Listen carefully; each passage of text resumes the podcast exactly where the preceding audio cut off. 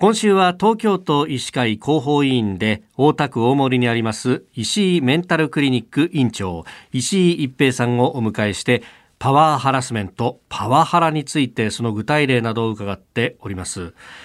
先生これパワハラを受けた側っていうのはどうなんですかね？会社に訴えたりすることが多いのかそれとも泣き寝入りしてしまうのか、はい、はい、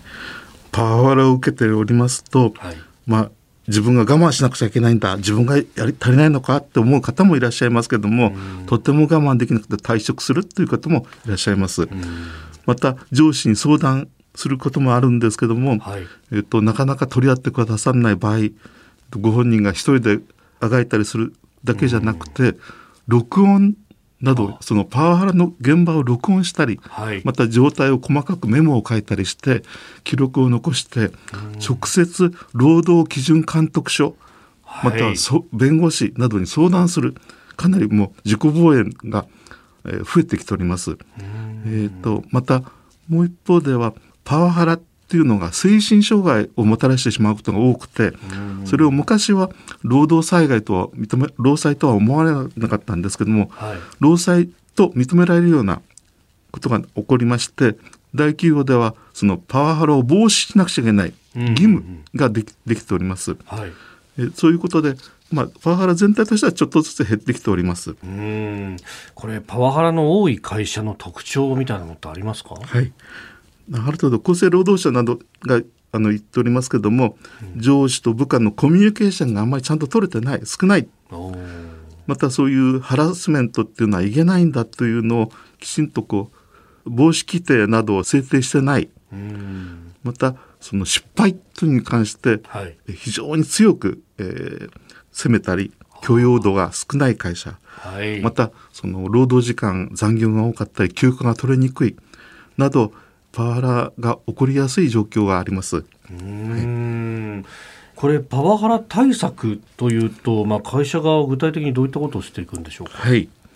きちんとパワハラの対策メンタルヘルスの不調に対しての対策を取ってるところってのはまだかなり少ないんですけども、パワーハラスメントっていうのはどういうことだよとか、またそういうことはや行ってはいけないんだっていうのを周知することまた啓発することがまあ一つですね。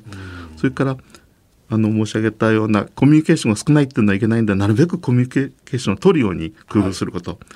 それから管理職がこういろんなものを気づくような職場環境を整えていくこと、それからもう少し言いますと,、はい、えーと、なかなか健康診断で体のチェックをできるんですけども、56年前からメンタルヘルスのストレスチェックという検査がございまして、はいえ。ー、そういうのを用いて職場全体の環境っていうのを社員ご本人が気づいたりまた管理職があの把握する。そういうふうな対策もしている方もいらっしゃいます。またあの残業時間、まあ、この頃はその残業制限みたいなのも、まあ、多くなってきておりますけど、まあ、そういうのをきちんとやってないところもあったりまた休暇の制度もなかなか自由に有給休暇も取れないようなことを、はい、まあ、意識してきちんと、まあ、十分有給休暇も取らせるような環境を作る。ということが事業者がやってる対策だと思います。これ対策を取った会社っていうのはどうなんですか？あのというのもいやそんなこと言ったってさ人事がこういろいろあの窓口作るけれども機能しないじゃないかって思う方もいらっしゃると思うんですが実際こううまくいった例みたいなものってもあるんですか、はい、あの実際にあの対策を取ってる会社と取ってない会社ではそのパワーハラスメントなどを受けて休む人、またや退職してしまう人っていうのは随分減っております。